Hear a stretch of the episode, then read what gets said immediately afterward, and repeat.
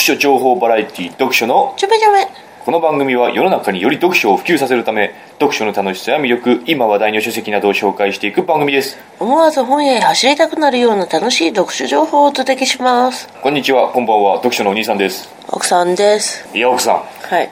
楽しんでますか？はい楽しいです。我々は今函館に来ておりますけど。そうだね。ね。読書のちょめちょめ初の自宅ではないロケーションでの、うん。ロケロケ。ロケに出ました。そうロケですよ。うん。ロケに出ました。函館の今旅館にいますけれども、うん旅館なんですか？ホテルですか？ホテルですね。ホテルにいますけれども、今日はですね、一泊二日の函館旅行うん。に我々家族で出向きまして、はい。何をしに来たんですかね函館に？うーん気分転換？気分転換。大した旅行じゃないですけどね、うん。ツイッターでね函館旅行行くとか言って、うん。いろいろ写真載せてるけども。あそうなの、うん。私ほらそれ。スマホないからさ。そうでしょ。だから載せてるんだけどさ、別に載せるほどのことでもねえなと思いながら。あそうなの？何も目的がないからねそもそも。それがいいんじゃないの、ん。そんな観光だってさうん。もううちらないじゃん。何が？函館来ても観光するようなとこ。ない。だから函館ってほとんど青森じゃないですか。ね 近いからね。ううん。ん、何回目ですか？もう3回4回56回もっと。いやもっとよ。あ違うもっとよ。うん。特に何も見るもんないですね。うん。今日は函館文学館で石川啄木の何かを見てきたぐらいで、別に何というものでもないけど。何かだったね。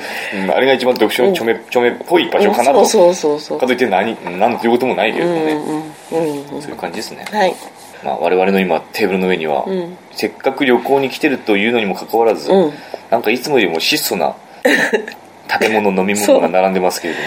それはやっぱりあなたさっき寝ちゃったもんね、うんね、寝ちゃって今だから12時半なんですよ今夜中。0時半ね。0時半、もう疲れちゃってね昨日もう僕夜中お仕事して除雪のお仕事して、そのまんま朝6時出発うん。ぐらいで、フェリーの中でも結局あんまり寝れなかったし、寝てないねほぼあまり寝ないままずっといたんで、ホテルに着いてご飯食べたらちょっと寝てしまって 寝てしまって。さっき起きた。ね、うん。うん気持ちよかったでしょでも。なんだか分かんないですね。何も覚えてない。気持ち良いとか 気持ち悪いとかも分からない、うん、ちょっと泥のように眠ってましたけど。な全然なんなん何しよう。どうしましょうっていうか。あなただってね来てからずっと無口だったもん。もうね。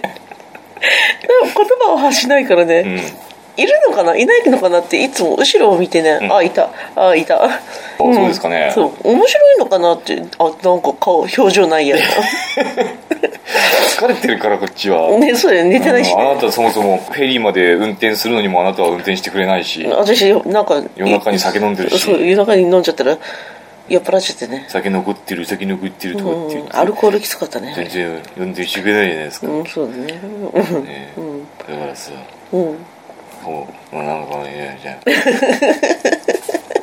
今日 だから今日はね、その前々から函館収録をしようと思って、う。んやろうやろうと思ってたんで、思ってたんだけれども、うんうん。やっぱ最近何かと忙しくて、ちゃんと話を考えてないのと、うん。フェリーの中で考えようと思って、ん。いざこう本を開いてさ、ん。なんかちょっと書き物しようかなと思ったらさ、うん。うん意外とフェリーの中って揺れてんだよね。ああそれはあるかもうん、ね、揺れててさ、うんもう集中しようとしたら酔っちゃうんだよね。酔っちゃうね、ん。そうだね。本とか見てもそうだもんね。全然できなくてさ、うんうんうん。結局何も話すことがまとまってないまま 今回に至るんですけれども。まあしょうがないからやっていこうかなと思います、しかももう寝起きだし、まあそのしょうがない中で取り上げる本はですね、これですよ。オンダリク恩田陸ミツバチと遠雷、おお直木賞ラスボスですよラスボス。ラスボスを今取り上げますよ、うん。本当はもっと早めにやる予定だったんですけど。も、いろいろ付箋がめちゃくちゃまたね、貼られてるんですけれども、うん。でも読むとこ一つ二つなんでしょそうですね紹介できるところは多分一つ二つだと思いますね。だってこれね、もっとちゃんとしっかりまとめようと。あの普段ね、僕本の紹介するときに、あらすじとか述べるときに、よく本の背表紙とか、こういう帯とかに、ざっくりあらすじ書いてるもんじゃないですか、うんうんうん。それを僕は読まないで、自分なりに言葉自分なりの言葉でちゃんと組み立ててあらすじを説明するようにしてるんですよ、一応ね、まあ、これ読んだら楽じゃないですか、うん。そういうそうだね。うんすぐネットで調べればあらすじなんていくらででも出てきてさ、その本文を誰かが書いた本文本文であらすじの文章をさ、読めば楽なんだけれども、できるだけ僕はね、自分の言葉でそれを表そうとしてたんですよ。でも今回はそういう暇がなかったのでできなかったもんね。そういうのがなかったので、もうこの今回のこのミツバチと遠雷のね、この帯のところに書かれてるこのあらすじがですね、まあうまくまとまってんだよねこれね。うまあうまくまとまってるよこれ。じゃあ今までもそうだったんじゃない、いや僕は今までそんなのやってない。よ自分の言葉でなるべく。違う違う今までの帯もさ。今までの帯も、うん。僕が説明するよりもその帯の帯とかね、うん。その本の裏とか読んだ方が完全に伝わりやすかったかもしれないけれども、はあえてね、うん。あそっか。そっか読書のお兄さんですから。そう。自分でやっていこうと思ってたやったんだけども、今回これをちょっとね参考にさせてもらおうかなと思ってね、うんうんうん。ミツバチと遠雷、ん。何の本だか全然わかんないでしょ。わかる？ちょっと事前情報とか持ってますか？ない。あないないない。何もない。ないない。これですね、はい、3年ごとに開催される吉ヶ江国際ピアノコンクール。うーん。ここを制した者は世界最高峰の S 国際ピアノコンクールで優勝するというジンクスがあり近年覇者である新たな才能の出現は音楽界の事件となっていた、ね、要はこれねピアノコンクールの小説なんですよ、ね。吉ヶ江国際ピアノコンクールっていう日本で行われる行われるちょっとしたこう有名なピアノコンクールがあって、ここっていうのがまあ本当に登竜門的、若者若手ピアニストの登竜門的なこう重要なピアノコンクールがあるわけですね、でここで優勝したものっていうのはさらにもっと本当に世界的な S 国際ピアノコンクールっていうところでも優勝できるようなジンクスがあって、ここを制したものは本当世界を制するみたいな、すごく重要なピアノコンクールが、この吉ヶ江国際ピアノコンクール、これがこのミツバチと遠雷のですね舞台ですね、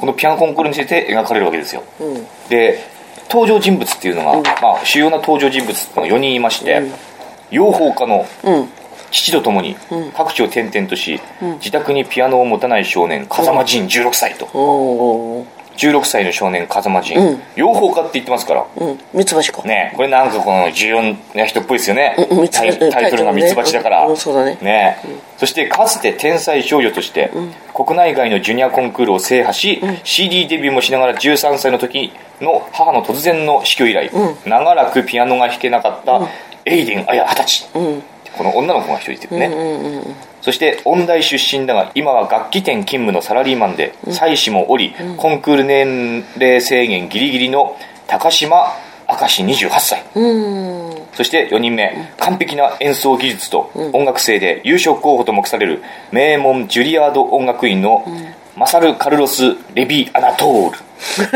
19歳。この4人がですね、主要な登場人物、ね、彼らをはじめとしたあまたの天才たちが繰り広げる競争という名の自らとの戦い。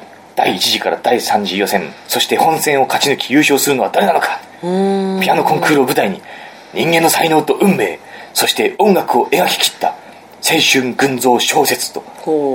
すごくこれはまとまってるあらすじですよね。これ。ねなんかわかるでしょなんとなうん。く主に描かれるのはこの4人この4人の中で誰がこのピアノコンクールで勝ち残るのか優勝するのかっていうそういうねピアノバトル小説ですね。誰が最後の残っそれでこれさ、まあ、誰がっていうのも、あの一つ最初に注意しておきたいのは、これさ僕失敗したんだけれども、僕この前いつだったか何でしたっけ？キャサリンさんの、えーっとメールで、最後にほらそうそうそうそう、うん。読みますか？結末を読んでしまったりすることありますか？みたいな話があったじゃないですか、あの時に最後の小説の最後の一文を読んだりするってうんいつだね。うんうん。言ってたじゃないですか、その癖でねミツバチと遠雷もなんとなくこう最後の方をちらっとこう読んだ、読もうと思ってちらっとめくったんですよ、そしたらですね最後の方にいきなり第6回吉貝国際ピアノコンクール審査結果と。あそうなの？載ってるのいきなりドーンっていきなりねそうだねこれえっとあのーこの出版社とか、著者とかの発行年月日が書かれてるページを何枚かすぐめくると、いきなりその吉貝ピアノコンクールのこの小説の中で行われるコンクールの審査結果っていうの、結果がいきなりドーンと出てるわけですよ、オチとしてね、うんこれを僕いきなり読んじゃったから、見ちゃったから、もうちょっとしたネタバレになっちゃったんだけれども僕はね、これネタバレ嫌な人は全部本当に何も知らないまま楽しみたい人は、最後は絶対めくらない方がいいです。えどっちがいい？何ですか？え？あなたとしては見なきゃよかった？あこれねでもね、見ても見なくてもあんまうーんどうかな。見なかった方がいいかもしれないけども、見たからといってすごくこの小説の醍醐味が失われるというわけではないですね、うん。うん、でもやっぱ見ない方がいいかなっていう感じはしますけれども、でもこの4人のピアノ演奏者たちが戦う戦うっていうか競い合うわけですけれども、この小説のそれこそ養蜂家の父とともに各地を転々とした自宅にピアノを持たない少年風間仁、これが本当の多分ねすごく一番の主役的な、まあミツバチと遠雷ミツバチって入ってるぐらいだから、主要登場人物なんだろうけれども、この人がね本当に大天才的な描き方をするわけですよ、大天才っていうんだろうなんつうんだろうかな、えー、と天才は天才なんだけれども、あの今この便宜上天才っていう言葉使ってますけども、天才にもいろいろ定義があっていろいろ物言いしたい人もいっぱいいるかもしれないけどね。今便宜上天才と言いますよ。この風間仁の天才っていうのは天才ぶりっていうのはすごく得体の知れない天才ぶりなんですよ、怪物。うん、そう怪物的ななん怪物ってわけなんだけども、なんかもう天才にもいろいろあってさ、こう王道を行く天才っていうのがいるのよ、こうさっき最後に出てきたマサルマサル・カルロス・レビ・アナトールっていう19歳の男の人っていう男の子は、これはもう王道を行く天才なの。わけよ、もう技術が完璧、そして見た目ももう背が高くって、外人顔でマサルだからちょっと日系が入ってるんだけれども、外人顔で背が高くって、もうかっこよくって、見るからにスター性があって、聞くもの全てを魅了する本当王道を行く天才なわけよ、でもこの風間仁っていうのは確かに演奏もすごいんだけども、王道ではなくって、なんだこの演奏はってみんながこう今まで聞いたこともない、うん。ですごすぎて逆に理解ができない。みたいなでもすごい。みんな拍手喝采。スタンディングオベーション。これは審査員とかっていうのがもう風間仁についてこれは許していいんだろうかってこの演奏はってこう物議を醸すような確かに観客は魅了されるけどもよくよくこう考えちゃんと聞か聞いて考えるとこれはこれでいいのかと。許していいのかこの演奏はと。憎しみすら覚えるみたいなね。これは非難されるべき演奏なのではないかぐらいのさもうなん。か今までにない何かをこう今既存のものをぶち壊すような天才性を持っててでこの風間仁っていうのはユージ・フォン・ホフマンっていうね この世界世界的なピアノ奏者がいたわけですよ、その人に指示したわけ。その人が師匠なわけよ、ね、でこの人は本当にみ誰もが「何ユージ・フォン・ホフマンだって?」って、誰もがそう驚くような大人物でもう亡くなっちゃったんだけれども、彼のこう置き土産じゃないけれども最後に取った弟子みたいなもともと弟子は人の取ってないのかな、うんうん。この風間仁だけなのか？なちょっと忘れちゃったけども、最後に取った弟子みたいな感じで信じられないってねてかもう忘れたんだ。忘れた。これ長くてねこれさ。これそうだね。2段組って言ってさ、ねあなたは絶対読めないタイプの小説で、うんそう。1ページにこう2段になってるね。これどうやって読むの？えあ上上から読むでしょ、で1ページの下に行くわけですよ。で2ページ目の上に行き下に行くと、うんかなり長い小説で、すんごい重厚な小説なんで、うんうん何いちいしか？ちいちいち細かいところ覚えてない。あこれ2日3日。うん2日3日か。3日で読みました。けれどもあの読むのは別にね大してこう、難しくないんだけれどもね、うんでもちょっと細かいところ覚えてないんですけど。読んでねえじゃね。えか復習もしないし。読んでないじゃない読んだ読んだ読んだ。読ん。だとにかくそういう風間仁っていうのはそういう人物で本当に怪物的な。でこの風間仁本人も天然系なこう性格なの。うん。それおっとりしてるっていうか何考えてるのかよく分かんない。うなん。穏やかな子なんですけれどもちょっと奇抜というか奇特というか。で父が養蜂家でなんか世界を転々としてるしピアノを持ってないんだよね。うん。ピアノを持ってないのに弾けるいきなり演奏すごい演奏しだすっていうね。本当わっけのわからない天才として描かれてる。そしてマセル・カルロス・リビアナトールっていうのはそれと反して本当に王道を行く天才ね。英才教育。そうそうそうそうそうそうそう。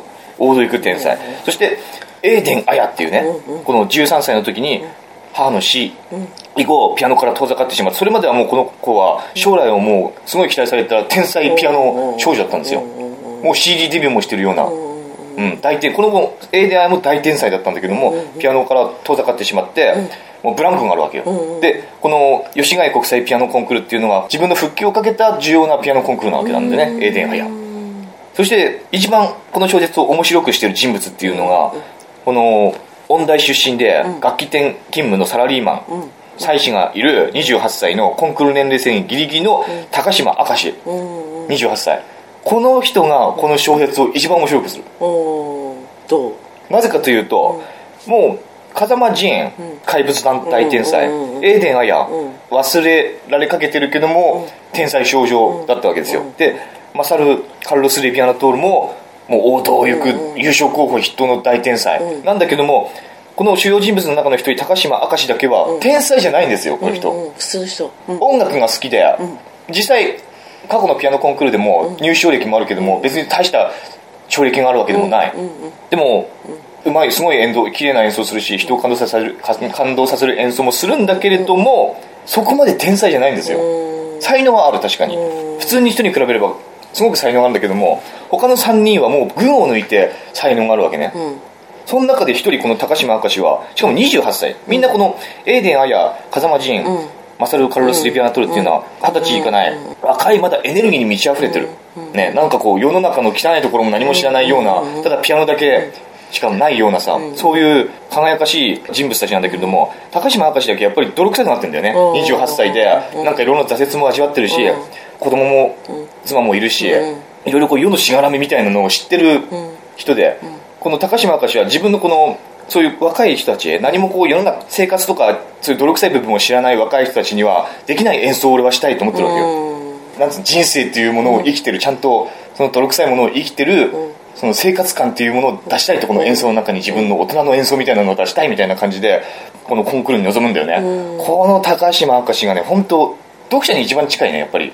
読者。読者に一番近い存在としてやっぱり描かれると思うんだよこの他の3人っていうのは、天才だからこそあまりこう共感できない部分がある、我々には理解できない感覚を持っているところがあるんだけども、高島明石はやっぱりただの人間、あの秀才ではあるけれども天才ではないような、ただの人間として描かれててやっぱ他の風間仁とかマサル・カルロス・リビアナトルとかってさコンクールに臨むにあたっても大してこう緊張っていうのが描かれない、この演奏を楽しんでやるぜみたいな感じ、うん風間仁に至っては何考えてるか本当に分かんない、のほほんとしてる、リビアナトールもマサル・カルロスも本当緊張なんてしたことない、ピアノが弾けるんだから楽しいじゃないかみたいなね、そんな感じなんだけどもこの高島明石だけはもうめちゃくちゃ緊張してるんですよね。あなた読書会そうそうそうそう。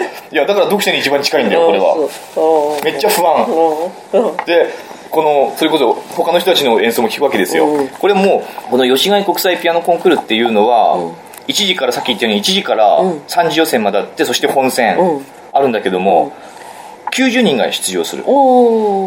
ね、1時90人、うん。そして2時に進めるのがいきなり24人なんですよ。おがっつり減らされるわけですよ、うんうん2時までに、うん1次予選でがっつり減らされる、ん。そして3時に進めるのはそのまた半分の12人、うん。で3時を勝ち残って本戦は6人。本戦に行ったらもう入賞なんですよ。6位入賞、だからこの90人全員がみんな才能ある人たちなんですよ、その中でいろんな人の演奏をみんな聞くんだけれども、もう高島明石はもうこれはいかんと思っちゃうんだよね。自分のこの来るべきところだったんだろうかうんみたいな。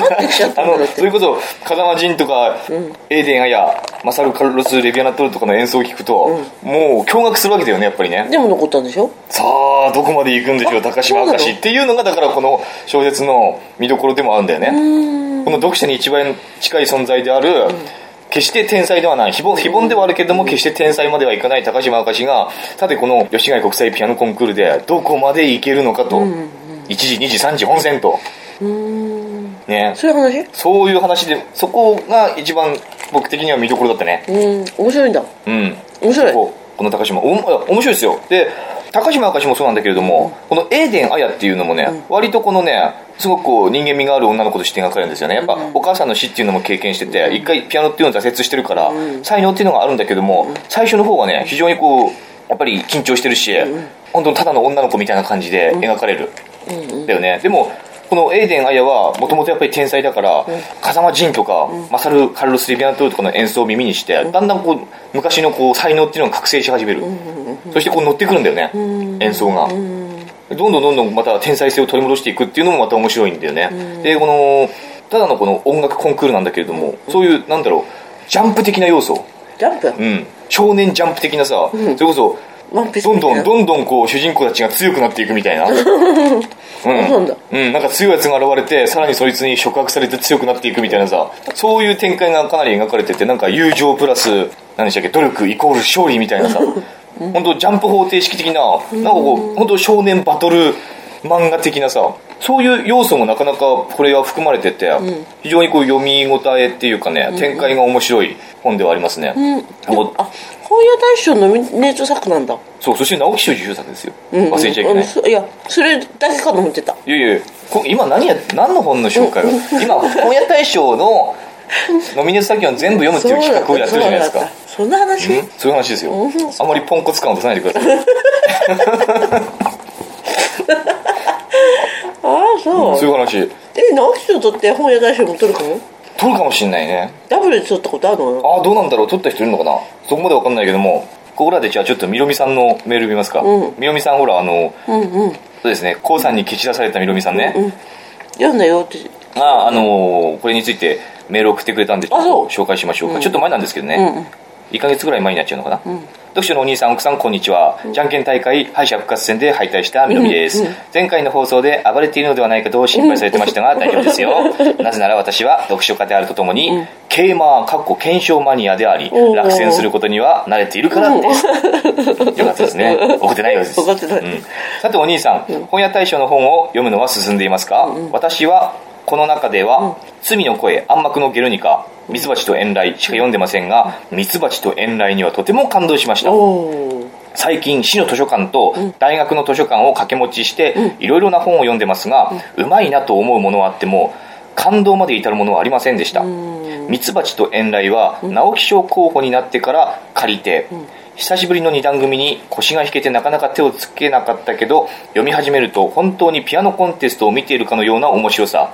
字だけなのに頭の中にキラキラした音楽が響き渡る私はピアノもブラバンもやっていたので音楽の話だから余計に肩入れする気持ちはありますが何かに一生懸命取り組んだことがある人ならきっと共感する本です。虚構の世界なのに読み終わった後も何日も余韻に浸り登場人物のことを考えるそこういう本に出会うために私は本を読んでいると思います。うん。強いて言えば登場人物全員が相手の才能に嫉妬せずいい人すぎるかな？でもこの本のテーマはそこではないので。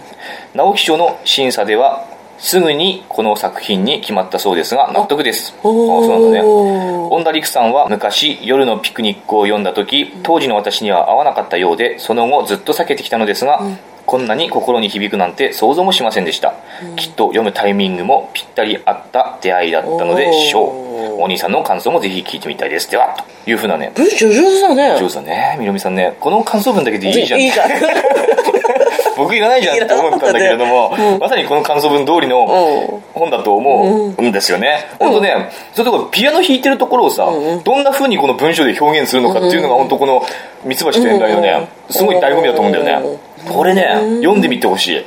これさ、1時から本戦まで、それこそこの4人の登場人物たちが演奏するわけなんだけれども、結局同じ人たちが、まあ、曲は違うけれども、そういう曲とかなんだか僕はよくわかんないはっきり言ってピアノなんて知らないよくわかんないけど、よくわかんないけど知らないけども、何回も演奏するわけよ、その何回も演奏するのをシーンをどうやって描けば退屈に読まれ退屈に読まれないだろあーそううかすごく考え尽くされてると思うんだよね。そうだよね。絶対退屈になるじゃん。なるね。うん。何回も同じ、ね。同じ人が違う曲の演奏だとしてもさ、実際その曲が流れてくるわけじゃないです、僕たちの耳の中に、その演奏のシーンを描くだけじゃないですか、小説文章で、だからどう工夫を凝らしてその何回も演奏するところを描くかなんだよね。そこがねこの聞こえるんだ。聞こえてくるようなね。いや僕もね、聞こえてくるよねこれ。あそう。うん。なんかねいや聞こえてくるっていうか感じるすごく音楽を、で実際の曲なんて知らないから何も聞こえてこないけど。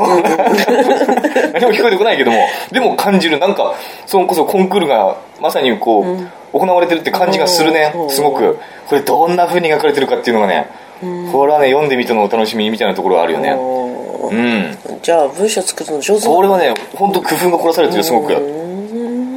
そして一生懸命何かに一生懸命取り組んだことのある人ならきっと共感する本ですとみどみさんが言ってますけどもこれね僕も本当そう思ってね特にさっき言ったこの高島明石28歳年齢制限ギリギリのサラリーマン音楽楽器店サラリーマン妻子持ちの高島明石の姿っていうのはね非常に心打たれるものがあるね。なぜかっていうとさ大人じゃないですかこの人たち、この高島明石だけがこの登場人物たちに10 16歳20歳19歳の天才少年少女たちに比べると大人の高島明石でやっぱ大人ってさ自分の力っていうものを正当せねなんていうの？自分の力をさ、思いっきり出して、それを人に評価されるっていうことを恐れると思うんだよ、大人って、うん。そうだね。子供はあんまり恐れないけども、お前そんなもんなのかって思われるのが怖いんだよねやっぱりさ、うん手を抜いちゃうね。そう手を抜くんだよ。抜きたがるところなんだよ。なぜかっていうと真剣に批評されるのが怖いから。自分のさその力っていうのの限界を知りたくないんだよ。だからちょっと手を抜いちゃう。でもし手を抜いたところがボロが出て相手に分かったら、いや俺こうちゃんとやってねえから俺本気出してないからみたいな言い訳する部分を残しちゃうんだよって。卓球みたいなね。卓球なのかもしれない。僕は卓球、まあ、ガチでやってるからガチで悔しいよ。だからガチでやってガチで悔しい、ガチでやってガチで評価される場所に、もう高島明石は震えながら挑んでいくと、この姿勢はねやっぱ大人としてね見習うべきところがあると思うんだよね、うん。一つも言い訳をせず、自分の実力をフルで試すと、そしてフルで評価されると、なかなかできることじゃないじゃないですか、うんそうね、だからこそ悔しいしだからこそ嬉しいと、だから本当僕はねあのヘラヘラしてる大人って本当大嫌いなんだよね。うん。なんか常にこう失敗した時も私別にそんな失敗したって僕本気でやってませんから、っていうような感じでさヘラしてヘラヘラしてる大人っているんだよ結構。いるね。うん。大嫌いなの僕はあれ。私がね、うん、あなただよ。あなた本当そうだよ。ね、自分こんなもんじゃないですから自分みたいなさ。あそれはないけど。常にこうね大人としてねやっぱぶつかっていく本当に本気で真剣にぶつかっていく姿っていうのはね、常に自分たちの自分たちより年下の子供たちとかに見せていきたい部分ではあるじゃないですか、あそれはあるね。うん、そうだよ。失敗してもいいからぶつかっていけと、ないね。もうそんな夢中になれるものが何も自分の実力の底っていうものを人に見せて自分でも確認して、そうやって成長していかなくちゃダメだよっていうね、そういう気持ちでいてほしい。夢いてほしいし中になれるものってなんだろうね。うん。見つけられないよね、あなたはね、あ私はね。なんかね。うん、やっぱちゃんと夢中になるものがあれば、それなりに尊敬される人間になるんじゃないですかななるんだよね、うん。きっとね、うん、そうだねということでこのミツバチと遠雷はね。あこれねでもね、僕今すごく絶賛してるけども、実はそこまで絶賛できないんですよ。なんで？それをなんでっていうのを話してしまうと、かなりのネタバレになってしまうので話せないこれはね、この4人の中で誰が勝つのかとかね、その展開っていうのが非常に面白いところであるので、まあ、今ここまで話すと、これ読んだことのある人は、あ、お兄さん多分こういうこと言いたいんだろうなって、え言いたいこと我慢してるところあるなっていうのが気づいてると思う、気づいてる人いるといると思うんだよ。読んだことがある人はね、読んだ。ことない人は何もわかんないかもしれないけども、僕ははっきり言ってこれね、後半の部分あんまり面白くなかったんですよ。あ。そう。うん。ダラダラ？ダラダラっていうか、だから、なんこれ話せないんだよ、これ。これでも聞いてる人はね、今ね、あ、多分お兄さんこういう感じで読んでたから、後半面白くないんだろうなっていうのは、なんとなく想像できると思うんですけれども、だからほら、付箋がね、結構ね、中盤ぐらいまでにね、すごいびっしり付箋が貼られていて、あと読んでない。いや、読んでなくちゃ読んでるけども、後半あんまり貼られてないんですよね。うん、後半あんまり付箋が貼られてないのは、後半あんまり見どころが、僕としてってことなんですよ。僕的に後半あんまり見どころが感じられなかったなっていうところが。全体的に通すと、いい小説だと思うし、うん、これはね、1800円もする、2000円くらいする本だけれどもかなり読み応えもあるし、買って損はないし、直木賞に選ばれる理由もすごくわかるし、下手したらこれ本屋大賞もダブル受賞してもおかしくねえなっていうぐらいの傑作小説、いい小説。うん。新世界に比べたら？新世界なんて全然暗いものにならない。あそう。うん。うん。これはまあエンターテインメント小説だから、でも結構深い心理描写、人間の、それこそ、高島明とか、その、ピアノ復帰戦をかけたエーデン・アヤとかね、この二人の心理描写っていうのは本当に人間的で深く読めるし、お本当にいい小説でしたね。う。ん。ただ、大絶賛とまではいけないかなって感じかな。うん。はい、この、あと、ミツバチと遠雷、はい。読む価値ありですね。はい。あそうですか。はい。あの、本当にやる気ないですね。今もう1時過ぎだよね。石積みですよ。すごいよ。うん。ね。はい。はい。ということで、前回、ね、うんあなたの憎きライバルのキャサリン、ニコンくないって。全然ニコあなたと勝手にそうわら人形にキャサリンって書いてる。してない。してないしてない向かいの神社に、してない。よ春樹って書いてうんる憎き、キャサリンさんに あの、読書のちむちむアシスタントの座を奪われるのではないかと、そのような懸念を抱いていた、うん。譲るのね。失意の底にいた奥さんに応援メールをくださいと募集したところ、ガガガチャンスさんから、珍しい。うん珍しいね。久しぶりだね、ガガガチャンスさんからメール来てますよ、うん。どうもご無沙汰しております、ガガガです。はい。ガガガチャンスまでいただいて何も音沙汰なしですいませんでした。冷たいよね。あのガガガチャンスって本当さガガガさんに対してすごく失礼な企画だったなと思ってね。あの改めて聞いてみると、ものすごく粗末に扱ってます。嘘当たったらだってちゃんと当た。当たったらよかったかもしれないけどももう扱い方が雑じゃないですかすごくあなたがサイコロを何回も転がして鬼のように笑ってるしさ。ガガガちゃん、で結局外れあのさそれこそサイコロ転がしてさ、あのちょっとこう溜める溜めがあってもいいけどカラカラカラって転がして、さて何が出たか、奥さんとかやったらよかったのに「チャラチャラチャラ1位!」みたいなさ「3位した!」って終わってるじゃないですか、ね。えそう本当雑だったなと思うんですけど違うよ。そんな感じでしたよ本当に。ああそう、うん本当申し訳ないでかったですよ感じ方じゃない？チャンス。あれってあんたそれは狭いよ視野 奥さんが何やらピンチとの情報が入りましたので、はせ参じました。はっきり申しまして、なっちゃん時代からのリスナーとしては、今の読書目のあり方への功績は、奥さんの力が何よりも大きいと思われます。と。母性が足りずに育ったお兄さんへのマザーコンプレックスな心を満たすのは、木内ですか？違います。キャサリンですか？違います。やはり奥さんだけなんですよね、と。それも違います。違う違うの。そして奥さんが読書目を卒業したら、きっとこの番組はクソ真面目に本を紹介するだけの新聞の片隅にある新刊発売の広告ほどのつまらない番組になり下がるでしょうと。そして今回の奥さんの心の叫びを聞いて、読書目の奥さんの重要性について再認識したリスナーさんも多いはずです。お兄さんの不埒な立ち振る舞いを抑え込めるのは奥さん以外の女性はいないと思います。とね、こういうふうに応援してくれますよ。本当。ガガガチャンスが。嬉しいね。ガガガチャンスがね。違うあのね、ん。キャサリンキャサリンじゃないのよね、うん何がダメってねあなたのそのエロガッパ具合？半端なかった。半端じゃない。いやいいじゃないの。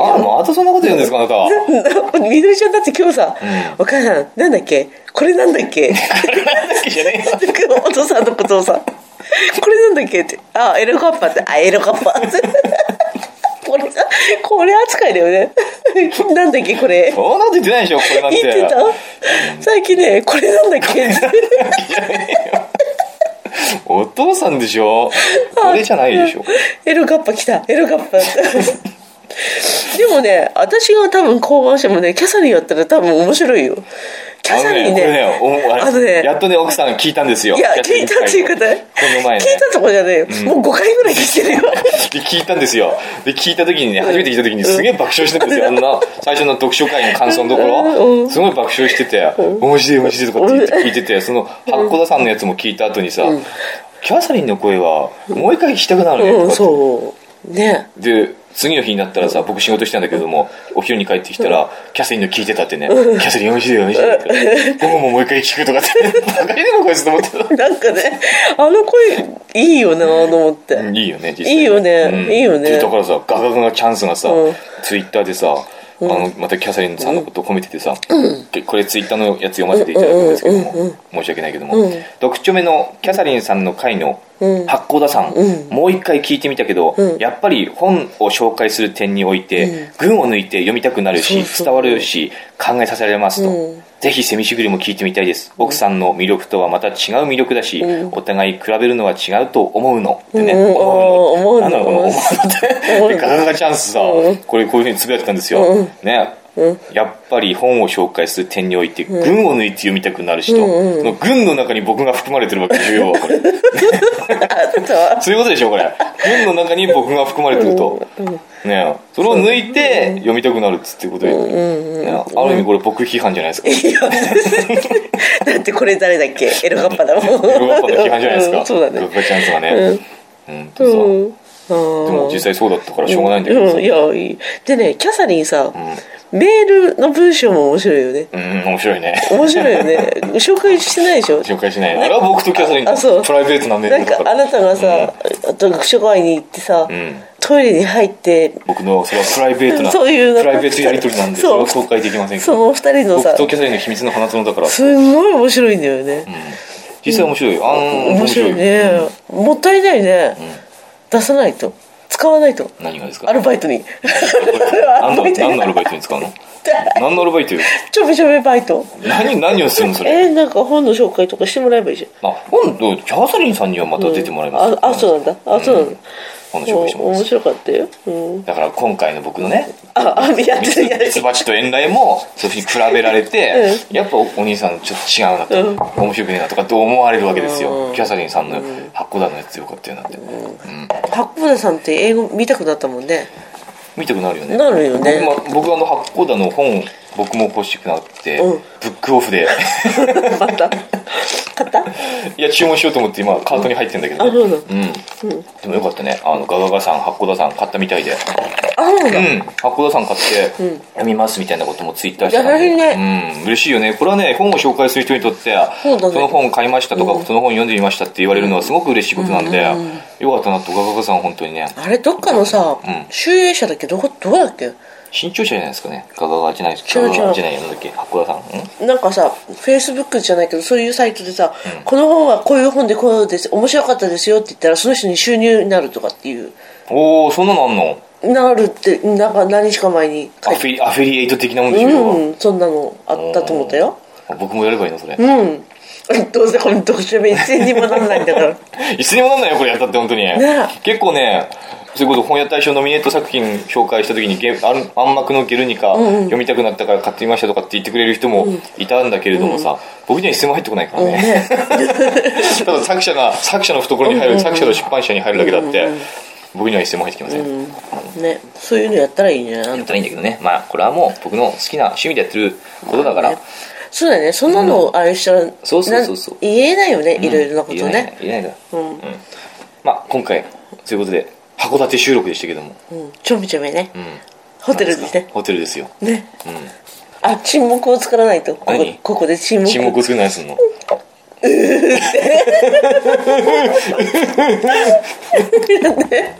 どうせ奥さんは僕にね何もさせてくれませんから。させないさせないんじゃない。寝るんでもう。寝るのも？寝るマジで？何もないの？この後。何があるのよ。はいということで。今回の何ですか？函館読書名これで終わりでいいですかじゃあ？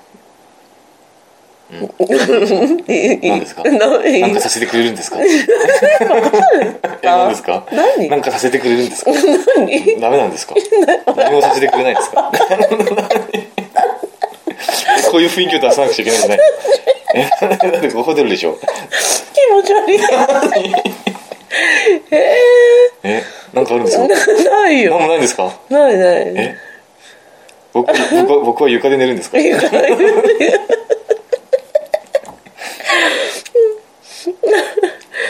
はいじゃあこの後何があるかは皆さんのないの。ご想像 ないからやめて気持ち悪い。ご想像にいやーないってバカじゃない？いや何もないかもしれないし何かあるかもしれないし何か何もないかな何かあるかなどうかな？ん？どうかな？でこれこれお前こういう雰囲気を作る作らなくちゃいけないのよえ？何なの？その気になってんじゃん。顔がえ？顔がその気になって。えだから何があるのかな？いや気持ち悪い。どうなのかな？やだやだやめて。私も邪魔しない。せっかくいい旅行なのに。いい旅行。あそれで台無しになる それだけで。う。んそうだ。うん。お前お前はただの荷物持ちだ。そういうことでしょ何今だって私に荷物預け持たせたでし。だってもうそのみのりちゃんもいるからね。ょみのりちゃんでなかなかそうちょうどよくいかない。とか。まあいいや。はい、ということで、今回の読書のちょめちょめは、いつもと全然違う函館で、我々だけね、うん。収録しました。はい。明日帰りますけれども。うん。また次回、はい。お楽しみに。はい。それでは皆さん、良い読書。をバイバイ